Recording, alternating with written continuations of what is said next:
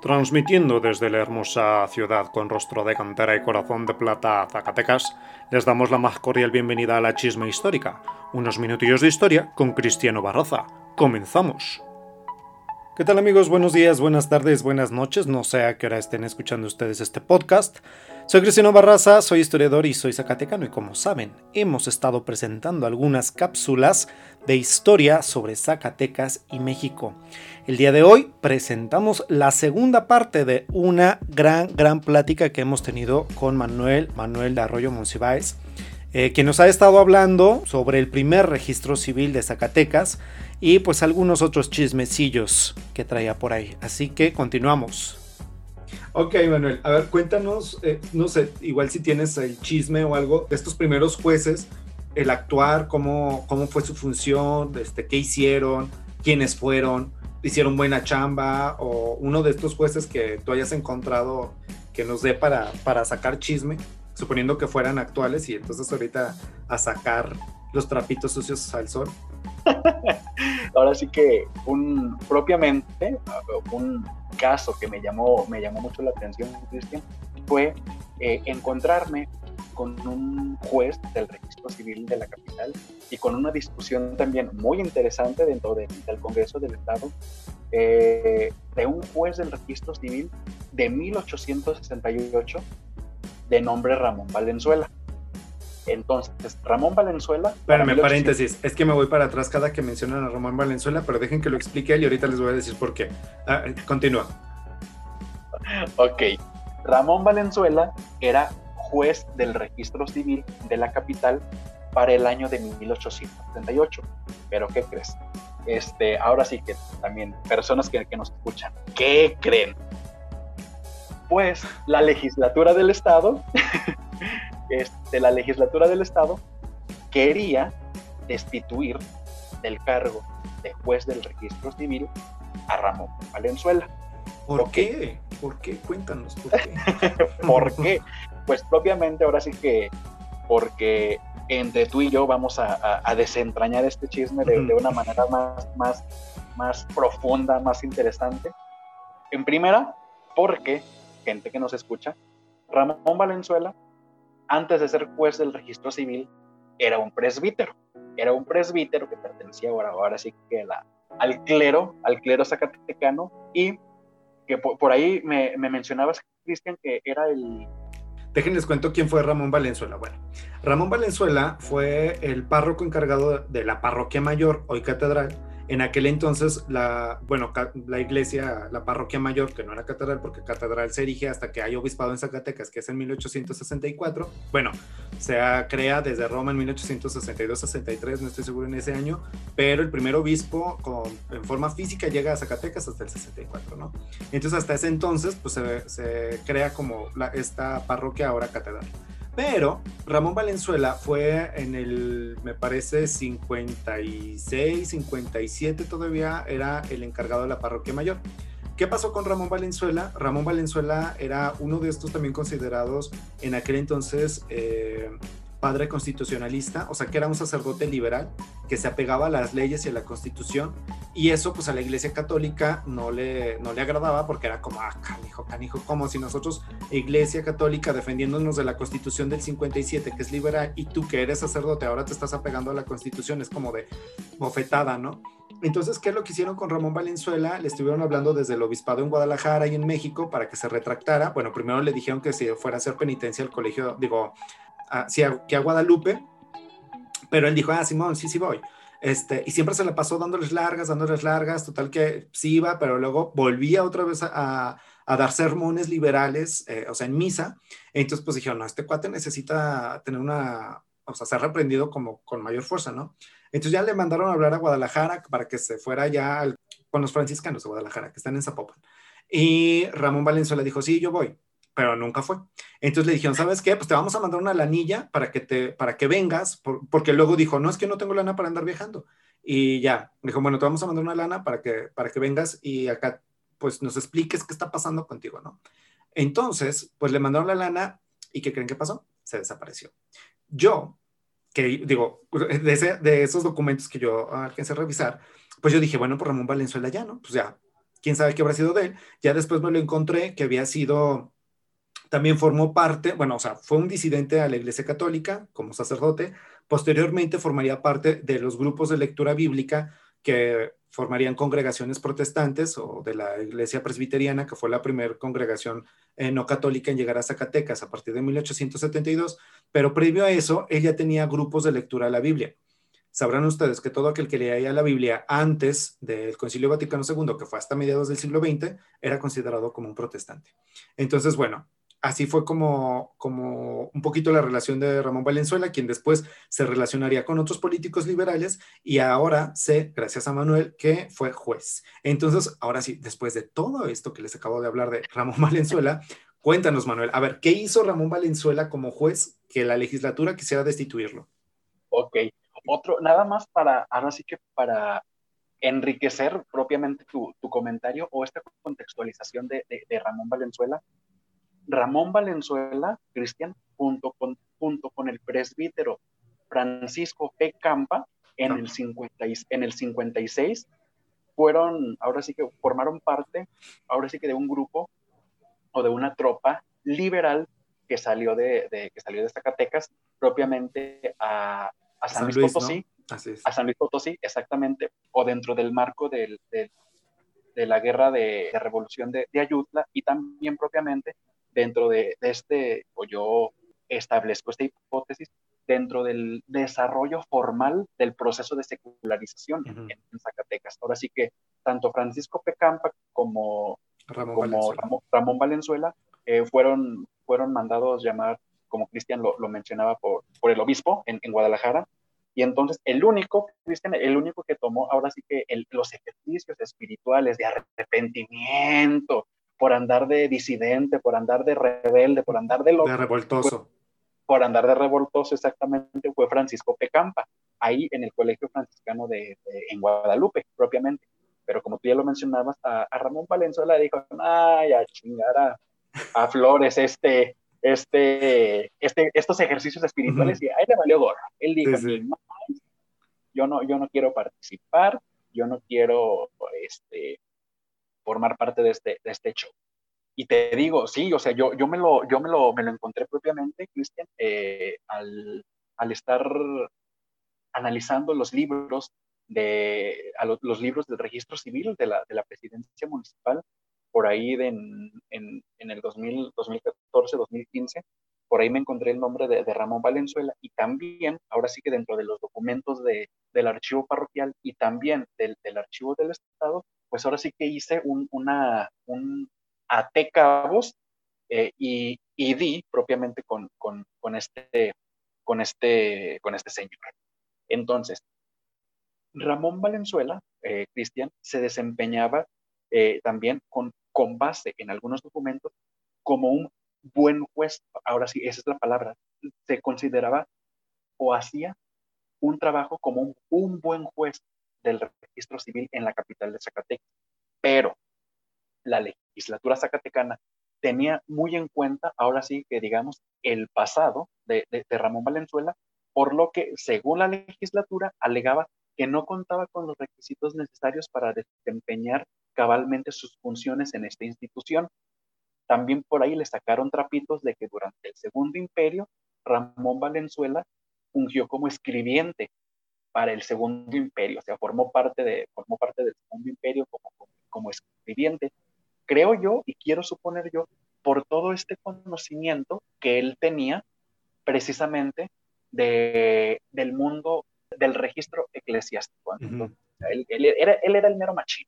Entonces, eso, eh, cuando se instala el segundo imperio, dicen, pues, órale, me, tú me sirves para acá, pero propiamente no he llegado, no he llegado propiamente al punto o al meollo del asunto de por qué lo, lo nombran juez. O sea, ¿por qué lo ah, nombran? O sea, lo quieren sacar, creo yo, Cristian, por su pasado, por, como lo comentabas tú, por disidente, por revoltoso, por servir al segundo imperio, por, por no acatar las, las órdenes, etcétera, etcétera, etcétera, etcétera.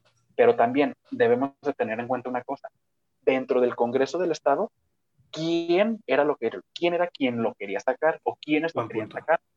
Si la, si la facción conservadora, que digamos podría haber existido dentro del Congreso del Estado o por otro lado la facción liberal, que lo que no que no lo creo, o la facción liberal moderada. Entonces también, también tenemos, que, tenemos que ver este punto. ¿Quién lo quería sacar? A Ramón Valenzuela. ¿Qué facción, qué grupo? ¿Qué grupo dentro del, del Congreso del Estado lo quería, lo quería sacar? Pero, pero te digo, no he llegado al medio del asunto de por qué lo nombraron, quién lo nombró. O sea, el gobernador del estado era quien nombraba a los jueces del registro civil en todo el estado, en todas las municipalidades y congregaciones donde hubiera oficina. Entonces, hay que hacer, creo yo, una reconstrucción para ver quién era el gobernador del estado en ese momento e, e irnos al archivo y ahora sí que indagar, indagar, indagar, indagar qué, eh, qué razones o, cómo fue el proceso, Cristian, que, se, que se, se dejó desarrollar, vaya, a partir de que es nombrado, es propuesto este, este, esta, este personaje Ramón, Ramón Valenzuela. Entonces, te puedo comentar que a partir de, te digo, de 1868, que es cuando yo me encuentro el nombre de, de, Ramón, de Ramón Valenzuela en los libros, su nombre desaparece hasta 1876. Entonces, eh, muere. ah, pero tuvo presencia buen, buen tiempo, entonces, o sea, estuvo activo durante un buen de años. Exactamente, exactamente, sí, sí, sí tuvo presencia y entonces ese, ese debate, ese, esa discusión de la legislatura, ¿qué nos lleva a suponer? ¿Qué nos lleva a entender? Pues nos lleva a entender que la legislatura optó por no destituirlo. ¿Por qué?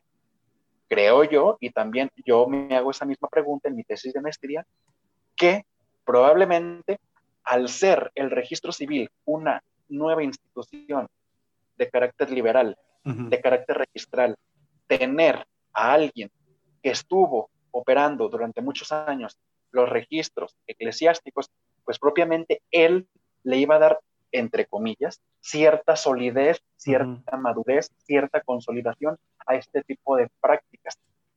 Ya no podemos llegar a pensar que si la gente conocía al presbítero Ramón Valenzuela antes y después, ahora sí que de la transición de presbítero a, civil, digamos, no sé qué tanto podría haber influido el, o sea, su figura, su persona. O sea, que, ¿a qué me refiero? Que la gente dijera, no manches, el, el, padrecito Ramón Valenzuela, pues ahora ya es del registro civil. No, pero pues si era bien buena onda, cuando era padre sí era bien buena gente, pero ya no es padre. Entonces, pues Ingesu, vamos a registrarnos, de todos modos. sí, de alguna, de alguna manera como crear confianza en que la población fuera a registrarse, ¿no? Posiblemente. Era, era, como una garantía, no sé, si, no sé, no sé si el gobierno municipal de Zacatecas pudo haberlo considerado como una garantía de jalar, de jalar gente. Mercadotecnia, estaban aplicando una buena mercadotecnia. exacto, exactamente. Entonces, Cristian, te digo que este, este es un, un, punto muy interesante que, que, yo, yo pude mostrar, pude explicar dentro de mi tesis de, maestría, pero que sin embargo este, deja todavía muchas cosas, muchas cosas sueltas sobre estos primeros tropiezos a los que enfrenta el registro civil. Y, y, entonces, o sea, la, la, legislatura zacatecana siempre estuvo muy, muy, muy, muy quisquillosa, siempre estuvo como que muy a la expectativa de ver, de observar, de vigilar cómo era el desempeño de la, de la institución en, en, en, este primer momento de, o en estos primeros momentos a partir de su creación, a partir de su instauración en, en Zacatecas, cómo es que va ahora sí que caminando, se diría coloquialmente, esta institución hacia un rumbo que probablemente pudiera, pudiese haber llegado a su consolidación, a una determinada madurez, a más problemas, que es de lo que te voy a hablar ahorita en un, continuando con, esta charla, que caminó propiamente hacia un destino que era el de consolidarse como una institución de carácter liberal y que diera una nueva una nueva cara, que diera una nueva perspectiva a este, a este modelo de, de nuevo Estado moderno mexicano. Este, eh, por ahí, ahora sí que este, este es un caso muy, padre, muy interesante de, del juez del registro civil Ramón Valenzuela, que como tú dices, tuvo presencia durante muchos años y entonces sería bueno indagar un poquito más, un poquito más al respecto para ver igual si Ramón Valenzuela, como juez del registro civil, él, su persona, se pudo enfrentar a otros, a otros problemas. Pero bueno, entonces, ¿a qué otros problemas se enfrentó el registro civil después de haber sido establecido en Zacatecas? Después de que empezó a crecer, como ya tú no lo dijiste también, eh, ¿qué otros problemas eh, se enfrentó en, esta, en este primer momento? O sea, ya estamos hablando de que, ok, ya va a haber registro civil, este, ya está. Y luego, o sea, ¿qué se enfrentó, no? O sea, ¿qué tuvo que, que pasar? Como, ¿funcionó, no funcionó, pegó, no pegó? Había lana, no había lana, este, había para pagarles o qué onda. Eh, dentro de los problemas, ahora sí que, que, a los que se enfrentó el registro civil, pues su situación sí se fue agudizando, sí, se fue agudizando de una, de una, manera muy, muy, muy palpable, de una manera muy... En nuestro contexto, o nosotros desde ahorita podemos verlo como, como decir, ok, iba a pasar, ¿por qué? Porque como te comentaba al principio, la instauración de oficinas del registro civil a diestra y siniestra, tanto en municipalidades como congregaciones, pues iba a traer a mediano plazo o a corto plazo un problema.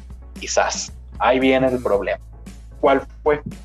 Fue precisamente que el gobierno del Estado, también a partir de los debates y las discusiones dentro del, del Congreso, pues consideraban algunos diputados consideraban que el registro civil era uno de los ramos del gobierno del Estado más onerosos y a los cuales se les otorgaba más recurso y que propiamente al otorgarle más recurso, que era el más oneroso, pues propiamente por otro lado, el registro civil, la misma institución, no retribuía lo que se le invertía. ¿A qué se puede traducir esto? Que propiamente el registro civil estaba teniendo muy poca afluencia de gente, estaba teniendo muy pocos registros, por lo que no era posible verse reflejado en qué ámbito, en el registral y tanto el económico. ¿Por qué? Porque el, el registro civil, las oficinas del registro civil, como para verse benevolentes, para verse no complacientes con la sociedad, sino como por, en buena onda, como para verse buena onda con, la gente, porque era, era, eran los, los primeros años, eran los primeros años del registro civil. Entonces, ¿qué es lo que hace? Como tú dices, a lo mejor puede entenderse como, como otra estrategia de mercadotecnia para atraer gente. ¿Qué era lo que hizo el registro civil en Zacatecas?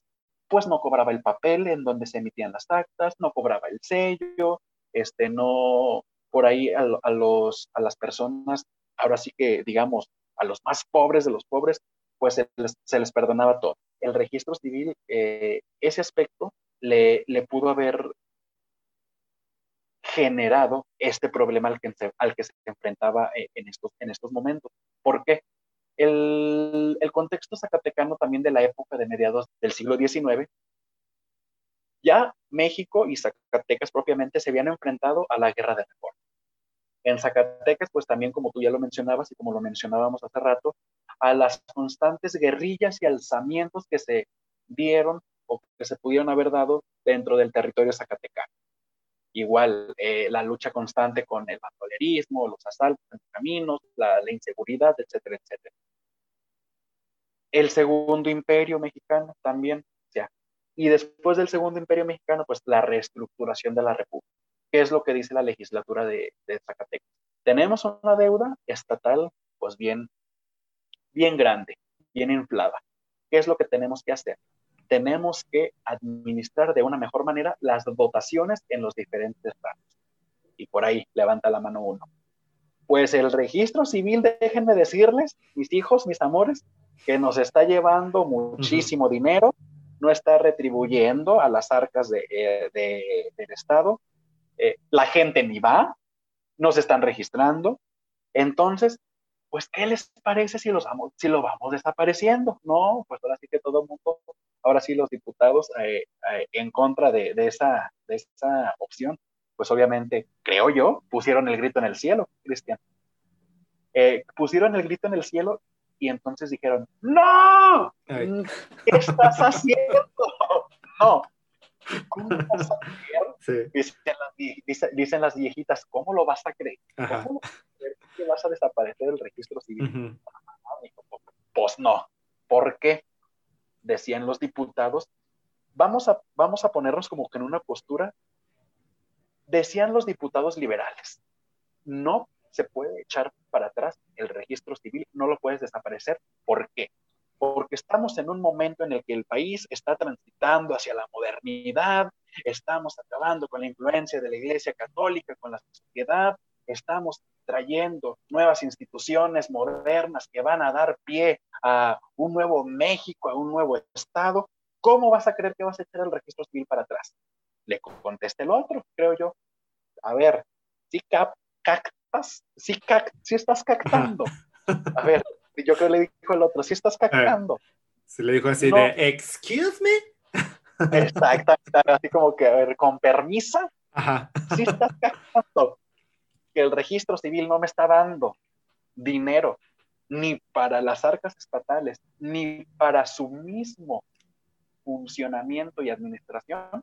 Entonces, si estamos en la ruina, si tenemos la deuda, y si el registro civil no me está dando dinero, ¿cuál opción hay? Pues desaparecerlo.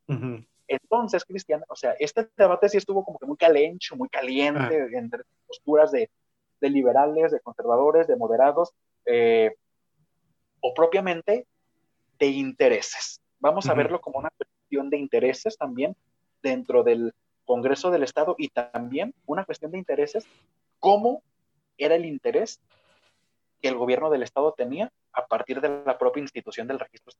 Le convenía tenerlo, no le convenía, etcétera, etcétera, etcétera. ¿Cómo le servía de arma para una cosa, para otra? O sea, también hay que tenerlo como que bien en cuenta, o sea, pensar, pensar por, por, ese, por ese camino, por ese rumbo. Entonces, pues a partir de que unas dicen una cosa y que las otras dicen otra y que se pelean esta con la otra y que un desbarajuste dentro de la legislatura, y que tú y que yo y que si se desaparece, que no desaparece, se llega a un decreto, Cristian, se llega a un decreto que en 1870 la legislatura del Estado emite dentro del periódico oficial y entonces ese decreto explica que para ahorrarse dinero, el gobierno del Estado y para mejorar las arcas estatales y para solventar la deuda, pues se van a eliminar las oficinas del registro civil y van a formar parte, ahora sí, de la estructura administrativa del ayuntamiento. O sea, la oficina, aparte del registro civil, se va a integrar ya a la estructura del ayuntamiento, de la municipalidad. Y también otra cosa muy importante, Cristian, la figura creada en 1859 de juez del registro civil, pues va a desaparecer ¿Y quién va a ocupar esa función? La función de juez del registro civil ahora, con ese decreto en 1870, va a recaer en el presidente de la municipalidad y en el jefe de partido político. Ellos van a ser las autoridades encargadas de administrar y registrar los actos vitales de las personas. Por ende, el mobiliario, la oficina desaparece, pero una cosa bien interesante, ¿cómo ves? Lo que no desaparece es el sueldo. Lo que no desaparece es el sueldo del juez del mm. registro civil. O sea, sé que el presidente municipal, que ahora iba a tener también cargo de juez, iba a recibir aparte doble mochada. O sea, iba a tener su trabajo como presidente municipal y como juez, y le iban a pagar como presidente y como juez. Exactamente. O sea, ah, qué bárbaro, esas cosas ya no pasan. No, jamás. Y ahorita menos en México, menos. ¿no? Jamás. Entonces, Cristian, ¿cuál ahorro?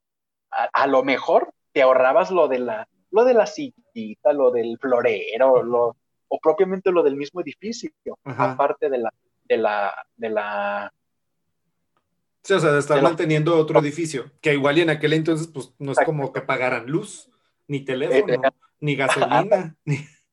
Exactamente, pero también otra cosa, no sé, los jueces del registro civil, pues no ganaban tres pesos.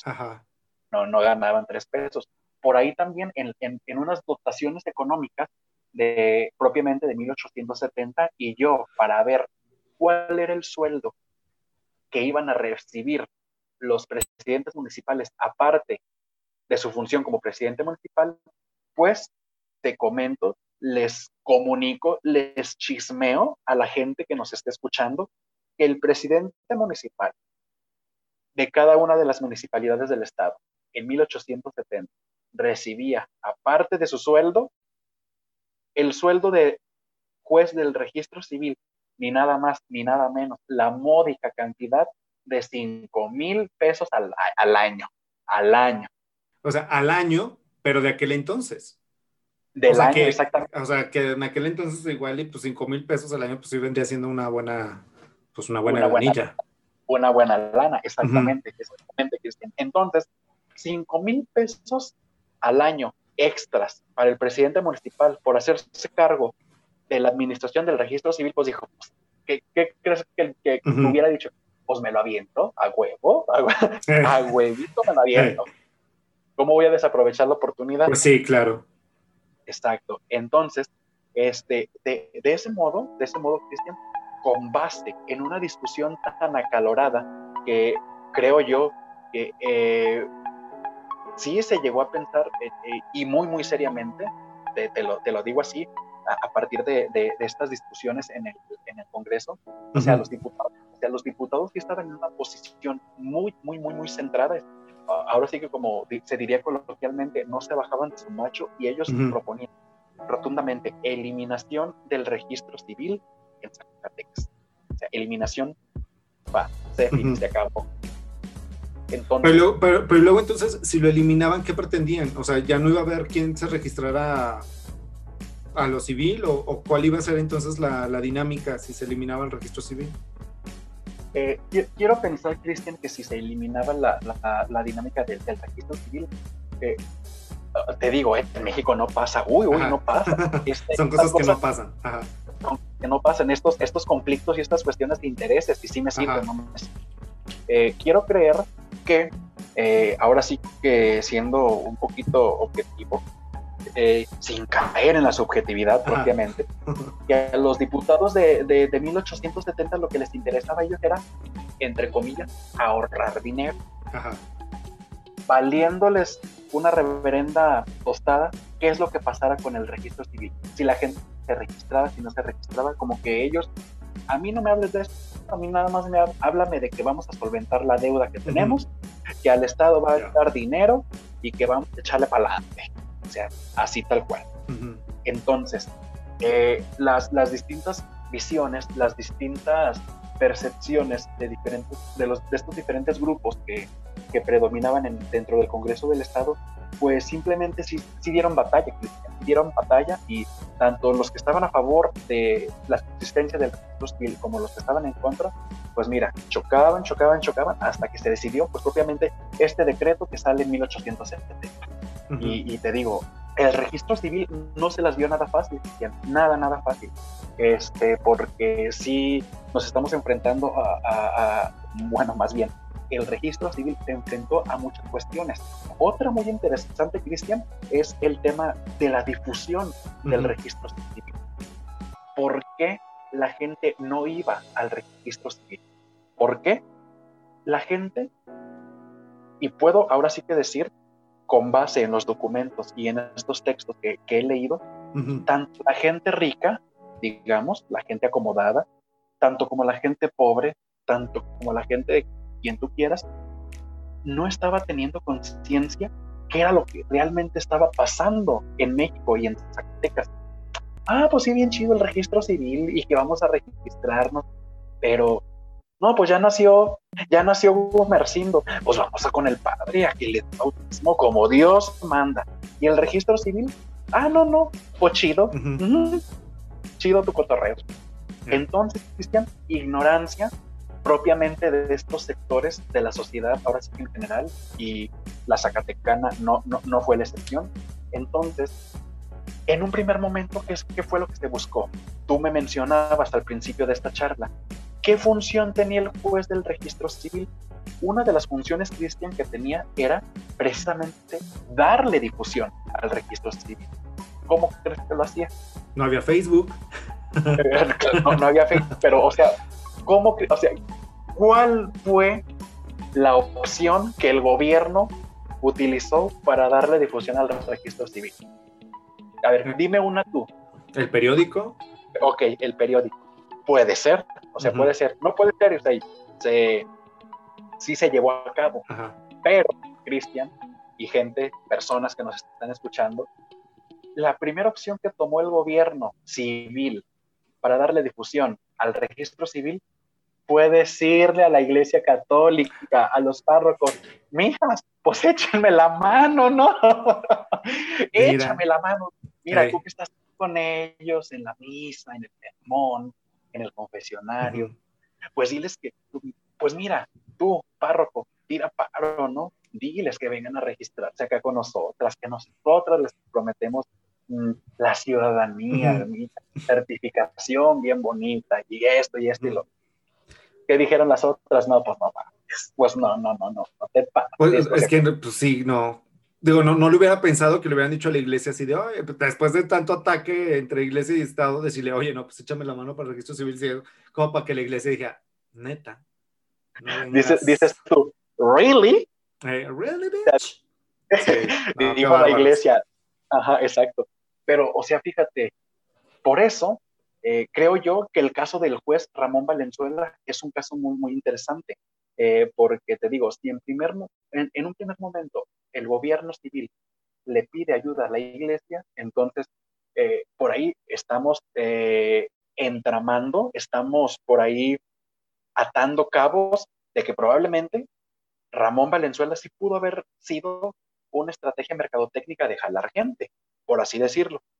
Entonces, pues ahora sí que mm, la iglesia al estar siendo o al estarse considerando como atacada, perdón, por parte de las leyes de, reforma y sobre todo sobre, en parte con la ley, con la ley del registro civil, pues la iglesia, un rotundo no, una espantosa X. O sea, ¿cómo te voy a ayudar yo si estás, si me estás jodiendo, güey, si me estás chingando? O sea, ¿cómo te voy a ayudar? A ver, ¿en qué, en qué cabeza acá? Entonces, eh, al ver la, poca, al ver la poca eh, participación de, la iglesia, pues te digo, el registro civil se da a conocer a partir de que el juez, junto con el presidente municipal, pues empiezan a hacer campaña dentro de las municipalidades. Ok, miren, este, ciudadanos, este es el registro civil, eh, aquí les vamos a, dar su acto de nacimiento, de matrimonio, de arrogación, de adopción, de muerte, porque es indispensable ustedes como ciudadanos, ahora es que dentro de este nuevo contexto que está viviendo Zacatecas, que está viviendo México, es totalmente necesario que vengan a registrar. Entonces, digamos que la difusión del registro civil cristiano, que tuvo éxito, pero nada más en una parte. ¿Por qué? Y no solamente la difusión del registro civil, sino también la operatividad como institución. No había tanto registro de nacimientos ni de matrimonios, pero a la alza estaban los registros de muertes. ¿Por qué? Porque en el panteón secularizado de Zacatecas, así como de distintas partes de México, para poder enterrar al muertito se les tenía que pedir el certificado por parte del registro civil, si no, no era sepultado. ¿Cómo ves? Entonces, a partir de que, a partir de que se seculariza, como tú ya bien lo has de, lo has de tener en cuenta, a partir de que se secularizan los cementerios, pues también eh, el registro civil se encarga de que quien no tenga su certificadito no es, no es sepultado. No, pues es que aquí tengo la, la, la fe de, del, del, padrecito que ya, ya me firmó que no, no. Aquí en el panteón nada más entra, o sea, papelito civil habla y, y no. Entonces, esos eran los únicos registros que sí estaban a la alza dentro, dentro del registro civil en, en Zacatecas. Pero, como ya lo comentábamos, ignorancia, Cristian, por parte de los estratos sociales, desidia por parte de la población el miedo que también tenía la población, que eso lo vamos a tocar un poquito ya más adelante, que casi para cerrar. Y la fallida, la fallida difusión de esta nueva institución pues propició propiamente, valga la redundancia, que el registro civil no tuviera el éxito que, el gobierno del estado de Zacatecas hubiese, hubiese querido. En algunas partes de la República Cristiana eh, sí se aceptó, en teoría, de una manera positiva, de una manera eh, buena, digamos, por así decirlo. ¿Por qué? Porque estaban como que equilibrados el registro de nacimientos, patrimonios y de función. Puedo ponerte el caso del de, el registro civil eh, de, la, de la cabecera municipal de, Sinaloa. Entonces, he leído textos que de por ahí afirman que cuando se instauró el registro civil en Sinaloa, que la gente lo vio con, con buenos ojos. Propiamente, en teoría y con base en lo que dicen estos, esos textos, la historiografía, pues que tanto gobierno civil y gobierno eclesiástico comenzaron a convivir de una manera pacífica, cosa que no se dio propiamente en Zacatecas. Si no, pues o propiamente no se, hubiera, no se hubieran desarrollado todo este tipo de, todo este tipo de, de, de conflictos ante, ante, la, ante el registro propiamente de, los actos vitales de, las personas. Entonces, por ahí, por ahí dicen, la difusión del registro puede considerarse otro tropiezo que al, al, que se, al que se enfrentó esta institución en Zacatecas. Pues mira, muy, muy importante. Bueno, y ahorita lo que mencionabas, entonces tal pareciera que los que hicieron la manera de hacerle más difusión fue a través de la muerte, digo, porque muerte siempre había, ¿no? Entonces era de la mejor manera en que empezaban a ver registro, o sea, a formar parte del registro civil, este, pues los muertos, ¿no? digo, ya después de ahí decían, ay, bueno, pues sí, creo que también, pues ya nació, pues creo que, pues así como el tío que se murió, pues hay que ir a registrar el chilpayate, ¿no? pues no sé, habrá sido alguna de las mejores eh, estrategias de mercadotecnia. Eh, bueno, ya para ir terminando, Manuel, ¿cuáles fueron, eran estos miedos que tenía la población este, para acercarse al registro civil? ¿O qué, qué, miedos existía? Ahorita mencionabas algo de eso, ¿no? De, de que había miedos. ¿Cuáles eran esos miedos o a, qué, qué, has encontrado referente a este tema? El miedo, Cristian, es una condición o un, o un factor o un elemento muy importante que también se va a dejar sentir como un tropiezo, como un obstáculo al cual se va a enfrentar el registro civil en Zacatecas. ¿Por qué? Porque ahora sí eh, el miedo viene a ser una consecuencia de la lucha por el control registral entre la iglesia y el Estado. Ahora sí, la, lucha por el registro de los actos vitales de las personas ante iglesia y Estado puede considerarse como otro obstáculo al cual se tuvo que enfrentar esta institución. La iglesia dice, no, pues no manches, no me vas a venir a quitar el registro de nacimientos, matrimonios y defunciones, porque yo por más de 300 años, o sea, toda la vida, me he encargado de eso. Y tú, Estado, de buenas a primeras vienes y me lo quitas, o sea, vas a invalidar mi fe de bautizo, vas a invalidar el, la, fe matrimonial, vas a invalidar la, el, el certificado de muerte y ahora los tuyos van a tener peso sobre los míos. O sea que yo, la iglesia, la potestad. prácticamente le cantó esta canción de Rocío Jurado, creo que era de Rocío Jurado o de esta Lupita de no La de ¿Quién te crees tú para vastallarme dándote esos aires valiendo tan poco? ¿Sí, no? exacto, pues exacto. Eso, eso fue lo que le dijo la, la, iglesia al Estado. O sea, ¿quién eres tú? Si las leyes de los hombres están, bueno, más bien, las leyes del, del del cielo y de la tierra están por encima de las leyes terrenales de la hombres.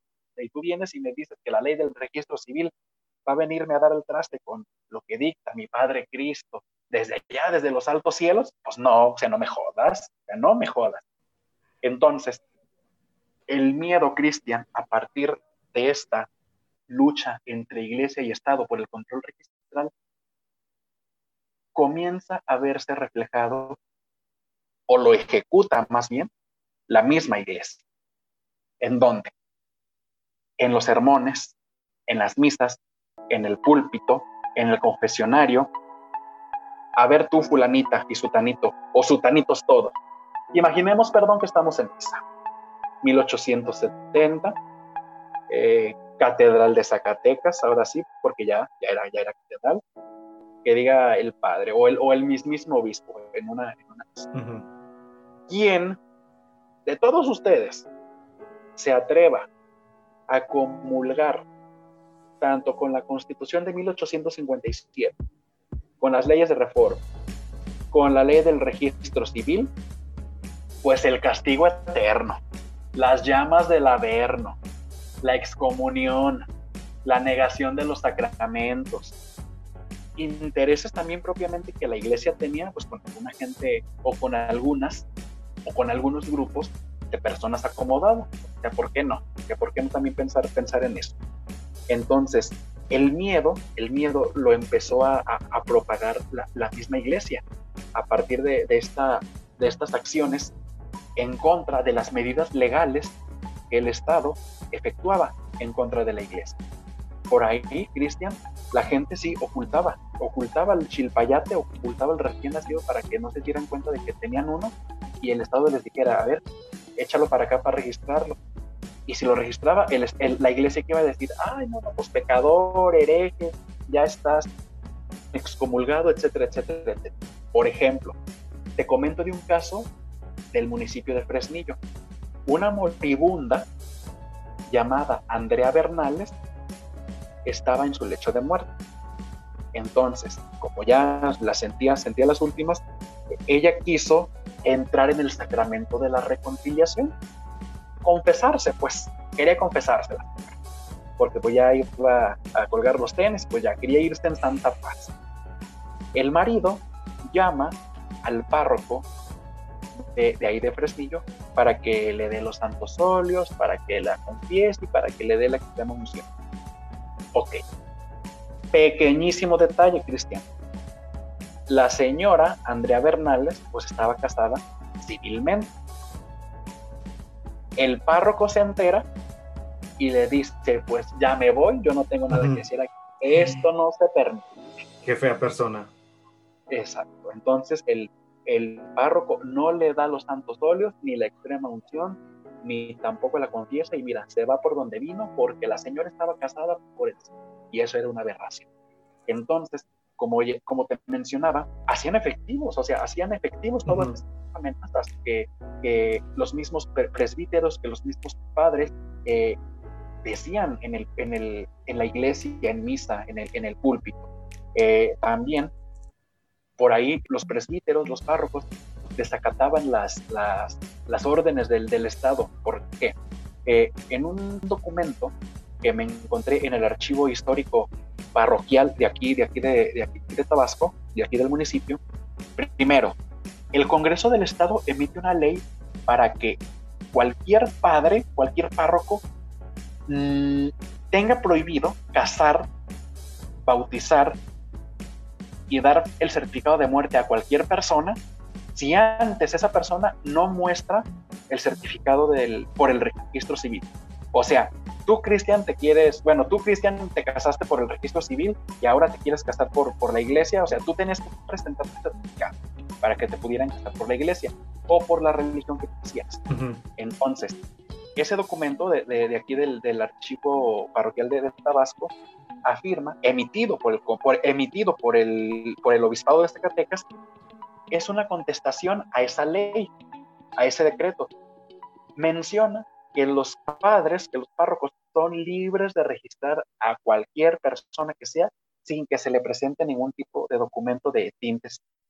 Entonces, estaban, esta constante lucha, este constante toma y daca por, por el control de, de los registros, pues sí, sí pesó, pesó muy, muy, muy fuertemente en, en la conciencia, en la ideología de las personas.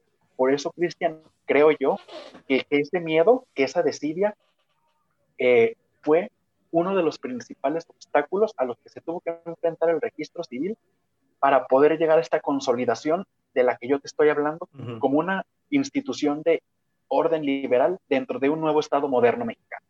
La cuestión ideológica, tú sabes que es la que tarda añales, la que, tarda muchísimo, la que tarda muchísimo tiempo en cambiar. Entonces, si la iglesia le ponía de su cosecha asustando a la gente, asustando a la población, pues de que no fueran al registro a, hacer válido sus actos vitales dentro del ámbito civil, en teoría, entre comillas, podemos decir que la iglesia tenía todavía como que jalando del cordón. Sí, tenía todavía ahí el, control de la población, ¿no? el control de las mentalidades y eso está canijo que se quitara. Exactamente, Cristian. Y entonces, ahora sí que, digamos que, ahora sí que dentro de, un panorama general, o no tan general, porque pues la plática ya lleva, ya lleva bastante ratito. Sí, ya lleva casi dos horas. Estos, estos serían unos eh, de los primeros problemas a los que se enfrentó el, registro civil en Zacatecas a partir de su, de su instauración. Este, y por ahí podemos ver que, pues sencillamente esta, esta institución no, no, no, la, no la iba pasando bien, se enfrentaba, si no era una cosa, era otra, o, o, iban saliendo, o iban saliendo eh, cuestiones que propiamente ella o sea, el registro civil se iba creando o en su defecto, la iglesia o, la misma, o las mismas personas, pues, no, no acataban estos, estos, esta nueva reglamentación. Por ende, pues, por ahí, digamos que en un primer momento el, registro civil iba como que a duras penas, a duras penas, caminando como que más para atrás que hacia adelante.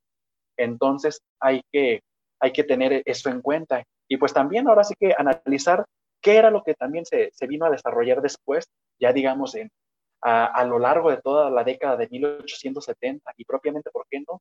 También en, la década de 1880. Ver qué condiciones de, posibilidad eh, pudieron haber influido para llegar a decir si hubo una estabilidad, si hubo un crecimiento, si hubo un retroceso, si hubo una madurez, si hubo una consolidación, ¿Y a partir de qué? Si a partir de los registros, si a partir de la maduración en las leyes que se creaban para el registro, si se cumplían a cabalidad los decretos, etcétera. Entonces, este, creo que es una cuestión muy, muy interesante y que se puede todavía estar trabajando constantemente, se puede ahondar en, en, muchas cosas y que dentro de esta charla que tuvimos, pues los tropiezos del registro civil solo son una parte, solo son una parte de lo que yo trabajé en mi tema de tesis como, como parte de esta instauración de esta nueva institución en, en, Zacatecas. Sí, bueno, pues muy interesante, Manuel, y más por, digo, por ir analizando justo, eh, sabrán quienes nos escuchan que el, bueno, cada periodo histórico puede ser analizado desde diferentes vistas, tiene muchos temas para, para ser explotado. Por ejemplo, eh, quienes han escuchado otros, otros podcasts, que he hablado sobre la formación de, grupos disidentes, de protestantes en Zacatecas, que hicieron uso del registro civil para legitimarse a ellos como no católicos y a su vez legitimaban el uso del registro civil, pero yo ya estaba hablando de, la década de los 70 y aquí nos presentas pues bien estos primeros años de formación del registro civil, lo cual es muy interesante porque uno creería que porque de la manera que se legisla, el decir, ok, se va a formar el registro civil, entonces uno creería que, ah, bueno, hay registro civil, vamos a registrarnos, registrarnos ¿no?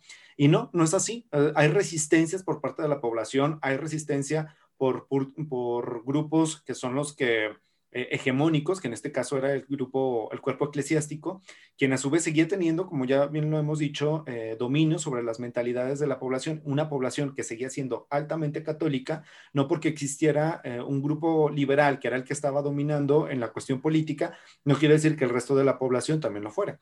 Entonces, va a haber una serie de, estira y afloja, es como una, una dialéctica, ¿no? Ahí entre, entre opositores, entre los que quieren mantener una hegemonía, que era el cuerpo eclesiástico, quienes quieren hacerse de la nueva hegemonía, que son ahora el grupo liberal, y pues la población es la que está ahí como bailando, ¿no? ¿Qué hago? ¿Qué hago? ¿Qué hago? Y luego mencionabas también esta parte de cómo los sacerdotes eh, castigaban prácticamente quienes hacían uso del registro civil y recuerdo que en ese periodo, pues también la misma legislatura dijo que se castigaría a todo aquel sacerdote que impidiera o hiciera algo para que la población no hiciera uso del registro civil. Entonces, recuerdo mucho eh, que había una circular por parte del obispado que le decía a los sacerdotes para evitar ya que hubiera como más conflicto, porque también los liberales creo que estaban haciendo como un tipo casa de sacerdotes. Entonces, ah, el obispo dijo, ¿saben qué, chavos? Bájenle ya ya no se metan en esto, dejen que ya las cosas tomen su curso. Y había pues clérigos que eran como muy, muy recios a hacer caso a, lo que les estaban diciendo y muy apegados pues a, esta cuestión de fe, ¿no? De decir, no, pues es que no nos van a ganar. Y pues bueno, hubo también por eso también hubo muchos sacerdotes que los liberales metieron presos por eh, estar en contra de la legislación. Y bueno, pues sobre estos temas seguramente hay muchísimo más que se podría seguir explorando y más seguir sacando, así como el registro civil que Manuel es, quien lo está trabajando y estos tropiezos, lo cual me parece pues bastante importante, interesante porque podrían haber estudios sobre la formación del registro civil, pero no de los tropiezos, lo cual me pareció como que es muy atractivo. Y les digo, sobre este periodo de registro civil, bueno, pues está esta onda también de la secularización de cementerios, eh, no sé, hay muchísimas cosas que pueden ser analizadas, pero ahorita ya se nos fue, ya se nos soltó la boca y ya este, estuvimos un buen rato hablando de esto. Pues bueno, Manuel, te agradezco mucho la participación en estas cápsulas de, historia. No sé si haya algún otro dato que quieras agregar, eh, algo más que quieras decir al respecto sobre este periodo de, de leyes de reforma y del registro civil. Eh, bueno, Cristian, nada más agradecerte a ti por la, por la oportunidad que estás dando para poder darle a, las personas que nos están escuchando un poquito de, de, lo que hemos estado trabajando los historiadores zacatecanos eh, dentro de nuestros trabajos de tesis o nuestras investigaciones particulares como artículos o, como este tipo de, de, cuestiones. creo yo que, nada más como, como comentario final, eh, podríamos hablar muchísimo de esta, de esta cuestión que es el registro civil y también de, de, sus tropiezos, de su instauración, de su estructura, de las reformas arancelarias eh, y un sinfín de, de, de, cuestiones que son muy interesantes y que de verdad eh, sería muy padre que, que, toda, que toda la población, que todo el público que nos esté escuchando, pues supiera un poquito más de estas cosas. Pero ahora sí que, que, que a lo que voy, a manera de, a manera de conclusión, es que como, como historiadores es bien importante, eh, es muy, muy importante que, que, constantemente estemos reflexionando sobre el ejercicio de nuestro trabajo, que estemos reflexionando qué es lo que estamos haciendo, para, para, quién, los, eh, para quién lo estamos haciendo, para quiénes, este, desde dónde lo estamos haciendo, estar en constante reflexión con, con uno mismo y con nuestro trabajo. ¿Pero para qué? Para tener trabajos académicos para tener trabajos de divulgación, para tener trabajos, para tener unos trabajos, Cristian, de una mejor calidad. No estoy diciendo que los anteriores o que colegas que hayan estado trabajando sus, temas de tesis, sus investigaciones, no, no, no sean pertinentes, no sean, mm, no sean importantes, sino a lo que voy es que en este contexto, en, el siglo XXI, 2020, pandémico, por, por supuesto, eh, que nos demos a la tarea de, de revisar en qué momento, en qué postura se encuentra la historia hoy, hoy en día. O sea, qué es lo que estamos haciendo como historiadores y qué es lo que está pasando alrededor de nuestra disciplina, que es la historia. ¿Qué es o cuál es más bien el lugar que tiene ahorita la historia? ¿Por qué? Los medios de comunicación, el tiempo acelerado, todo este, eh, se, le puede se, le puede denominar este contexto contemporáneo, ahora sí tan, tan tecnológico, tan, tan, tan globalizado, podríamos decir que está ganando terreno, está ganando terreno sobre los estudios históricos, sobre ahora sí que las, digamos, las técnicas tradicionales de manera de hacer historia. Entonces, por eso yo sí te, felicito y, me congratulo ante esta, ante esta nueva dinámica y que propiamente la pandemia la, dejó, la dejó desarrollar, la dejó madurar. Ahora sí que independientemente si no hubiéramos estado en pandemia, hubiera sido muy, muy bueno que durante todo el 2020 eh, cápsulas, videoconferencias, eh, podcasts, eh, etcétera, etcétera, etcétera, se hubieran estado desarrollando de una manera igual como se está desarrollando ahorita. O sea, tenemos claro que por la situación pandémica que estamos viviendo no podemos acudir a congresos para escuchar este, en vivo y personalmente eh, las cuestiones que se están trabajando, este, las cuestiones que se están desarrollando, pero sí tenemos, esta, sí tenemos estas herramientas. Entonces, eh, si tenemos estas herramientas que nos permiten llegar a diferentes públicos y que nos permiten difundir nuestro trabajo histórico, pues ahora sí hay que echarle una pensada en qué es lo que estamos haciendo y cómo poder mejorar para un, para un futuro inmediato, ahora sí que la realización de, del trabajo histórico. Eh, ahora sí que esto sería una, una invitación a, a, todos los colegas que nos pongamos a reflexionar un poquito este, cómo estamos desarrollando nuestro trabajo y en qué lugar está la historia hoy en día. Para poder ahora sí, para poder ahora, para poder, perdón, ahora sí legitimarla o darle el lugar que se merece dentro del contexto actual. Y te digo, agradecerte por, por esta participación y te digo, si Dios nos diera licencia, pues pudiéramos hablar. Eh, continuar y seguir y seguir. Continuar y seguir, pero tenemos los tiempos, los tiempos limitados y, créeme que por mi parte sería todo. Ahora sí que muchísimas gracias. No, pues gracias a ti, Manuel. Y bueno, pues también creo que esta reflexión que, no, que nos dejas es muy atinada y muy, muy pertinente. Eh, debido a que, bueno, pues sí, sabemos que la situación nos ha obligado de alguna manera a, a recurrir a la tecnología y previo a ello, creo que, bueno, y es yo creo que uno de los objetivos de, este, de, hacer esta, estos podcasts, este trabajo de llegar a un público más eh, general. Y es una parte de una reflexión que, se ha hecho de ver cómo eh, los trabajos académicos regularmente y generalmente o casi siempre se quedan nada más entre académicos y no salen de la academia. Entonces es parte de, estas intenciones, ¿no? de llegar a un público más general, no especializado y que le interese la historia. Entonces, pues bueno, Manuel, te agradezco muchísimo la participación y esta última reflexión. Y pues no me queda más que despedirme de todos nuestros escuchas, todos los que hayan estado interesados en conocer sobre los tropiezos del registro civil en Zacatecas. Pues muy bien amigos, nos estaremos encontrando en una próxima emisión. Au revoir, auf Wiedersehen, bye, chao.